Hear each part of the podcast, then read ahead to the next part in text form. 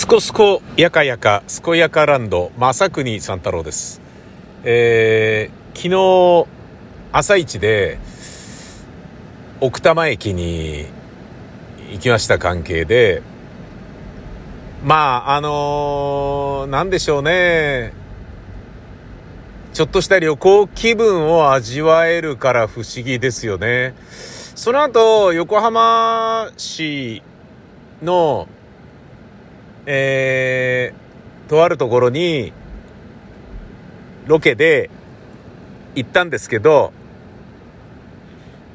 まさくに案件でね、行ったんですけど、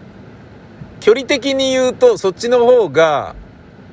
近い、あ、違う、遠いんだと思うんですよね。だけど、あのー、時間が同じでも、その横浜市だから、周りはまあ、まあ東京ほどね、東京の23区ほどぎゅうぎゅう詰めではないけれど、大都会じゃないですか、横浜ですから、ほ、どがやだったかな。だから、なんかこう、旅に行ったっていう感じはないんですよね。その2軒目の横浜の方は。だけど、朝一で行った奥多摩は、東京都なのに、意外と近いのに、なのに、旅行したっていうね、感覚があるんですよね。面白いですね、やっぱりね。あのー、奥多摩っていう場所は本当に、うん、不思議なところだなあれ何なんだろうな本当に不思議なところですね。うん。で、僕が今までこんなとこ誰来んだろうなっていうふうに思ってた、あのー、萌木の湯が、実は奥多摩駅のすぐ近くだったっていうことが分かって、あ、そりゃみんな来るだろうっていう、そりゃみんな来るだろうっていう感じだったね。うん。で、割とあのー、まあ、繁華街ではないんだけど、俺が行く時っていうのはわざわざその萌木の湯に行くためにバイクでね、かっ飛んでガーッと行ってしまってたみたいなことがまあ、石川さんとのトークライブの時にね、ありましたけど、ええー、もうなんかみんなに笑っていた、もらえたことで報われたっていうぐらい、本当にね、行って、その時まだバイクに乗り慣れてないから、もう今から5年ぐらい前とかでしょうね、確か。もっと前かな。ようやくたどり着いたみたいな感じで行くことができたのに、やってねえのかよみたいな、すごいショックだったんですよ。え、こんな黙ってこのまま帰んの？嫌だみたいな感じだったんだけど、それがね、トークライブでお客さんがね、笑って受けたので、よかったっていう、本当に報われたっていう感じだったんですけど、そのね、えー、東京側から、東京側っていうか家からバイクで向かうっていうことをやった理由は、あの、山梨で仕事をしていた時に、車でね、えー、山梨から、あのー山越えて、丹波山越えて、下道でダラダラ帰ってくるっていうのをやったんですよ。5、6時間かかるんですよ。平気で。だけど、もうなんかね、山梨に行ったら、もうそれだけで、なんだろうな、超遠いんで、だって、新宿駅から90分とかなんですよね。で、それね、行き始めた時ね、その、新幹線じゃないから、く、電車に酔っちゃって、もうダメだこれ、みたいな感じで、で、車で行くしかねえや、つって、車で行ってたんだけど、途中からね、免停食らって、ノーランナイトライダーになったので、電車でまた行きましたけど、もう新宿まで行くのやめようっつって、自分の家から新座まで自転車で行って、新座から武蔵野線乗って、西国分寺とか出て、で、そっから、えー、なんだ、大月とか、あの、なんだ、八王子とかそういうとこ出て、で、そっから中央本線に乗って、だからもう少なくともね、新宿からの、あの、行く道を、ね、距離を、なるだけ少しでも稼げるようにみたいな感じで、行ったよね。まあ、それができるのはまあ、練馬に住んでるっていう良さでもあると思うんだけどね。練馬に住んでると、東北新幹線乗るときも、大宮から乗りますからね。あの、東京とか行くわけがないっていうね、感じだよね。うん。でまあ、それはね、あれだったんだけど、で、まあそのね、山梨の甲府にある放送局に仕事で行ってた時に、もうそれ行くだけで一日終わっちゃうんで、これはちょっと、どうなんだこれと思って、その税理士さんからこのギャラで、この拘束時間で、まあ拘束時間そのものはね、まあ、まあまあ長いんですよ、ぶっちゃけ。普通の東京のラジオ番組よりも圧倒的に長いんですよ。なんか2時間ぐらい前に入るみたいな感じで、それはなぜかというと、電車の遅延で来られなかったら困るからっていうことなんですよ。そんで、10分ぐらい打ち合わせして、あのー、1時間以上放置されるんですよね ただ待ってるっていうだけの時間があるんですよ。毎週あるんだよ。もうきつかったなこれ。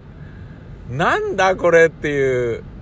感じだったなどこにいても邪魔そうな感じで、で、楽屋があるわけでもないから、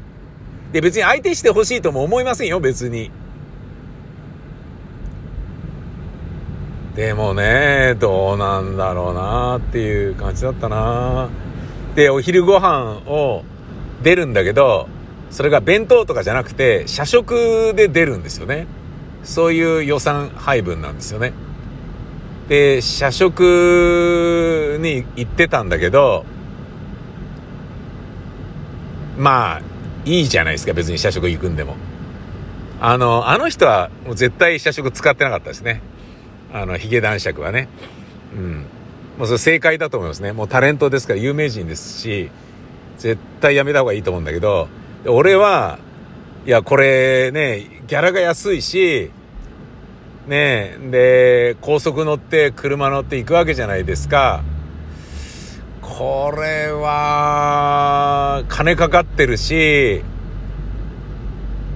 じゃあ、そのね、飯代ぐらい、ちゃんとね、まあ一応それでね、出してるっていうつもりになってくださってるわけだから、まあ実際社食だから出してるんだけど、じゃあそれいただきますって言って言ったんだけど、やっぱね、昼飯時だから並ぶし、でね、いやいつもラジオ聞いてますよとかって面白いですよねとかって言って話しかけてくる人いるし、普通放送局って出演者に話しかけないですよね。いやー、いつも聞いてます、面白いですよねとかって言って放送局で見かけたとしたって絶対にそれやらないじゃないですか。やっちゃいけないやつじゃないですか。みんなやるんだよね。もうわけ、わけはない、なんだこれと思って、もう放送局じゃねえじゃんみたいな。普通のレストランで飯食ってるの以上にひどいじゃねえかよみたいな感じで、ああ、これはね、男爵が社食で食べないっていう理由が分かったなっていうようなことは、まあちょっと思いましたけど、で、それでね、まあ、あの、つまり、普通の番組よりも時間が長く拘束されているっていうのがただでさえあるのに、で、移動の時間が、ね、そっからまた何時間かかかるわけじゃないですか。それはね、ちょっと、もう税理士的にもこれは宮川さん続けるべき仕事ですかみたいな、そんな案件ですよね。うーん、なんで僕も受けちゃったんでしょうね、みたいな感じになっちゃって。で、やっぱね、あの、なんだろうな、やることがマイナスな仕事っていうのもあるよね。お互いにとってマイナスな仕事うん、なんか、そういう、そういう感じだったんじゃないかな、あれは。もうスタッフもね、なんか、コロコロ変わるタレントのね、あの、相手なんかいちいちすんのめんどくせえな、みたいな感じだし、スタッフも、ね、アシスタントのお姉ちゃんとかも、なんかね、やっぱ好意的ではないですよね、やっぱりね。あの、編成がね、おちょっとじゃあ今度なんかタレント呼んでやろうぜとか、え、これなんか帰ろうよこの番組とかって言って、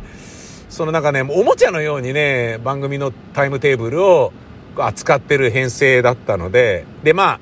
まあ困ったちゃんなんでしょうね、放送局でもね。だから編成しか、あの、やらせられないみたいな感じだったんでしょうけど、まあ極めて、あの、まあ、局の内部から見ても、能力の低い困ったおじさんっていうのが編成やってて、ああ、そっか、これは大変だろうなって、まあね、これで入ったなんか、なんでしょうね、きっとね。で他で扱えない、もうね、営業とかでも使い物になんねえから、でもクビにできないのがね、会社だから編成でもやらすかみたいなことなんでしょうね、きっとね。でもその編成もね、なんかね、ちゃんとね、意図あってやってるんであればいいけど、無策のね、感じなのがね、もう、か、なんだろうな、これはね、で、タレント呼んでね、なんかこう、東京のパーソナリティ呼んだみたいな感じで、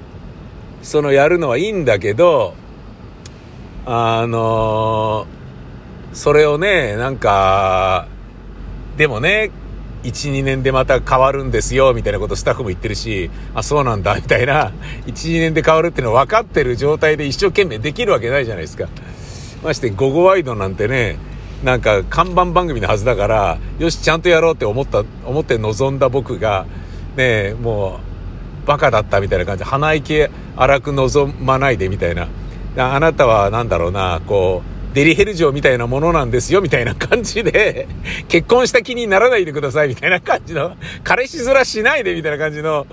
ね、応対をね、アシスタントたちからもされて、ねえいや、でもせっかくやってんだから、ね、家族で旅行にね、行って山梨のこと理解しようと思って来ましたとかって言って、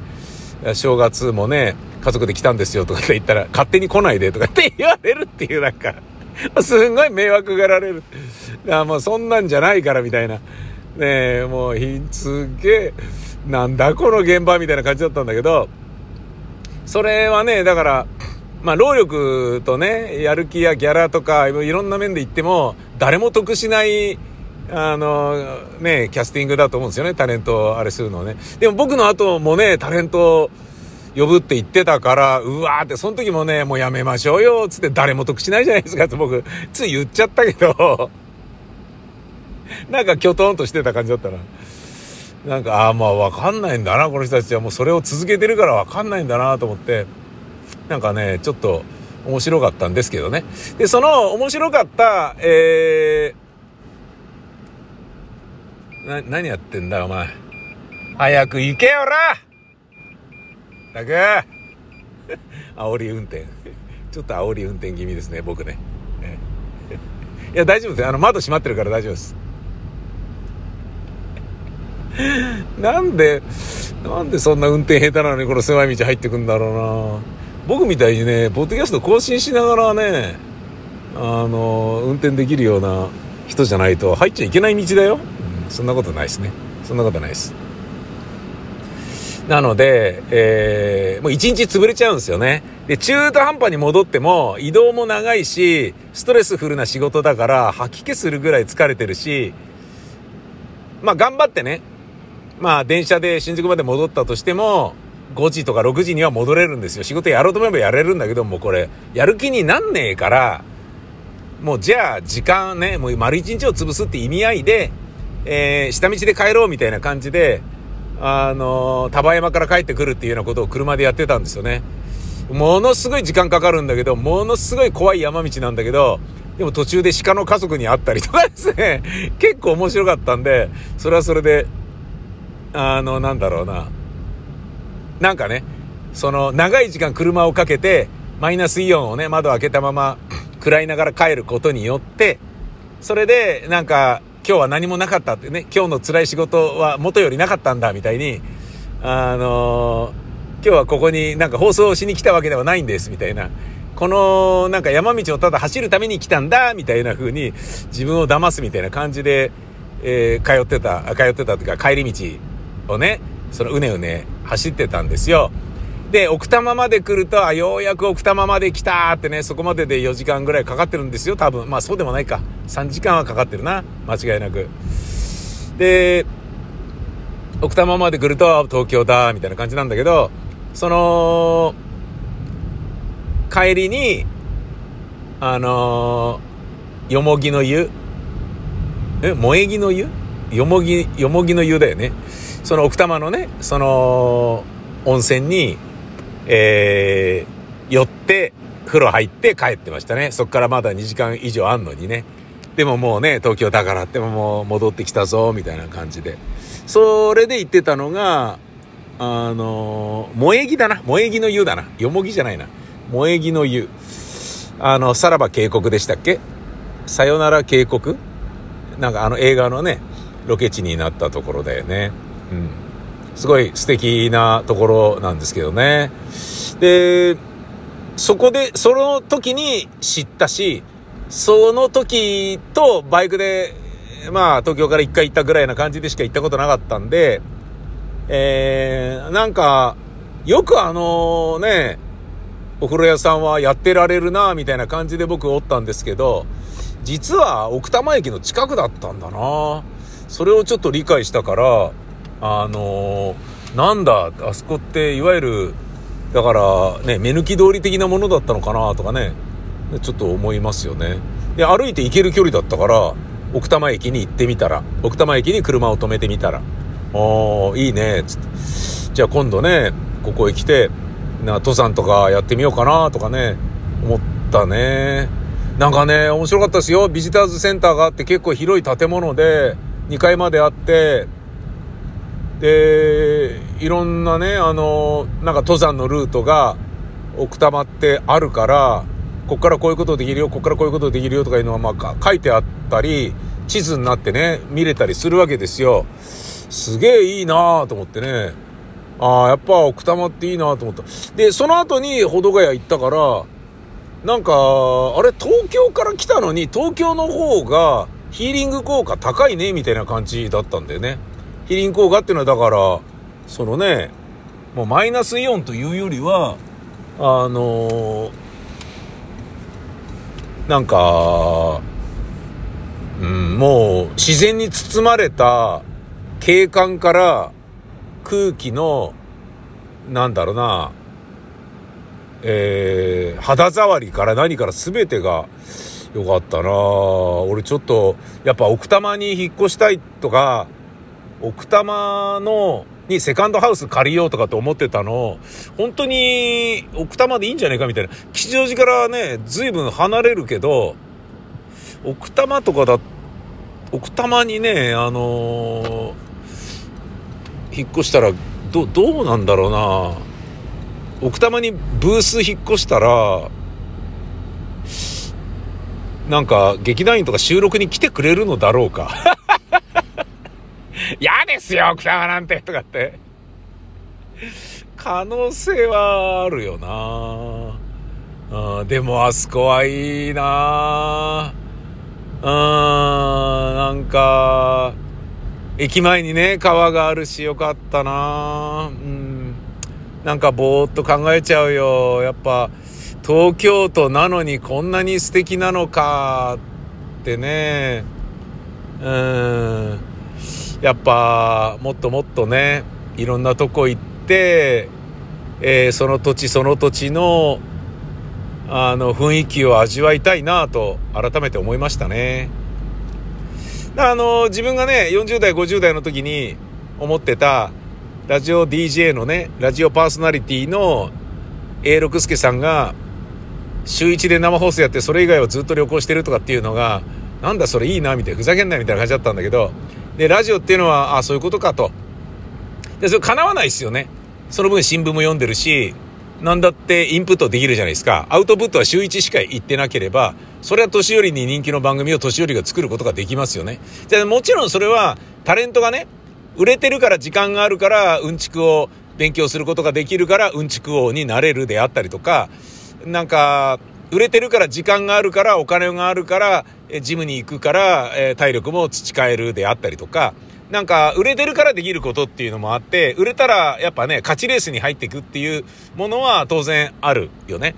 で、そういうことで言うと、まあ、ラジオ DJ パーソナリティの場合は、おじいちゃんは、やっぱりね、もう、そのラジオなんか趣味でやってるだけだから、なんかね、食いぶちを稼ぐ必要がないから、やっぱ、見聞を広めることもできるし、新聞も読みまくれるし、本も読みまくれるし、経験することもたくさんあるから、インプットがいっぱいできて、アウトプットが週1だけっつったら、やっぱインプットアウトプットのバランスは、あの、圧倒的に黒字だよね。え、我々のね、40代、50代の時のように、働いて、働いて、働いて、演劇作って、働いて、働いて、働いて、みたいなことばっかやって、で、そんな中で、えー、なけなしのものをね、吐き出して、みたいな、ことをね、やっていると、やっぱり、羨ましいなって思ってたけど、でも、そうやって考えると、番組のクオリティはやっぱね、そういう、あのー、なんだろうな、金持ちの奥さんが道楽でやってるとか、あの、もう働く必要がなくなった金持ちじじいが、えー、水郷でやってるとか、そういうような番組の方が、クオリティが高いですよね。ストレスなくやってるから、ピリピリもしないし。ねえ、それはね、俺みたいにね、この番組当てないと困るんだよ、みたいな感じで、このスタッフクビにしろよ、みたいな感じで、ヒリヒリしながらやってるなんか本気でやっちゃう人とかは、ラジオで向かないんだろうね、きっとね。うん、半ば適当にやってる人の方が、ねえ、もう時代にもメディア特性にも合ってるんだろうな、きっと。だからそうやって思うとね、今ね、僕なんかがね、どっかでラジオ始めればね、すっげえ、あの、いいと思いますよ、のんきで。いいヒーリング効果高いと思うよ、もう。ぐにゃぐにゃぐにゃぐにゃしてるだけで。ねえ、だって別にどうでもいいんだもん、みたいな。お金なんか別になくてもいいんだもん、みたいな。図書館で本借りれば読書して素敵な老後が楽しめるんだもん、みたいな。な感じだよね。あとはね、本がね、読めないぐらい集中力なくなったら、早く孫の顔を見せろってね、せがれたちにね、あのー、うるせえな、親父って思われながら言い続けるだけだって十分楽しいんだもんみたいな、そういうことですよ。うん、もう全然、あとはね、もう料理作って美味しいもん食べて、ね、ゆっくり寝て、風呂入って、ああ、風呂は気持ちいいね、みたいなことやってるだけでいいわけだから、それはね、いいぜ。うん、なんつうことは思うよね。ただね、今やってる番組はね、まだ僕がね、なんだろうな、そういうなんかね、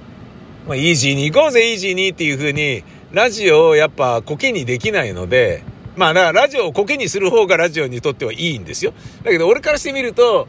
なんだろうな、大事に扱いたいものなので、僕におけるラジオというものはね。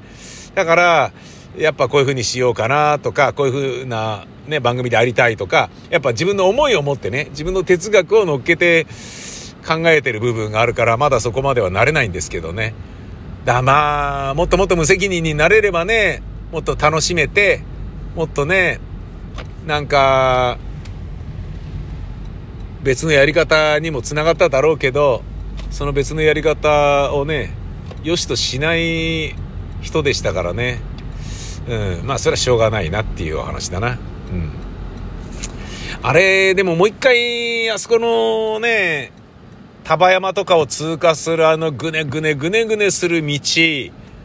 走ってみっかな。あんなのバイクで走ったらもうただただめんどくさいだけだと思うんだけど、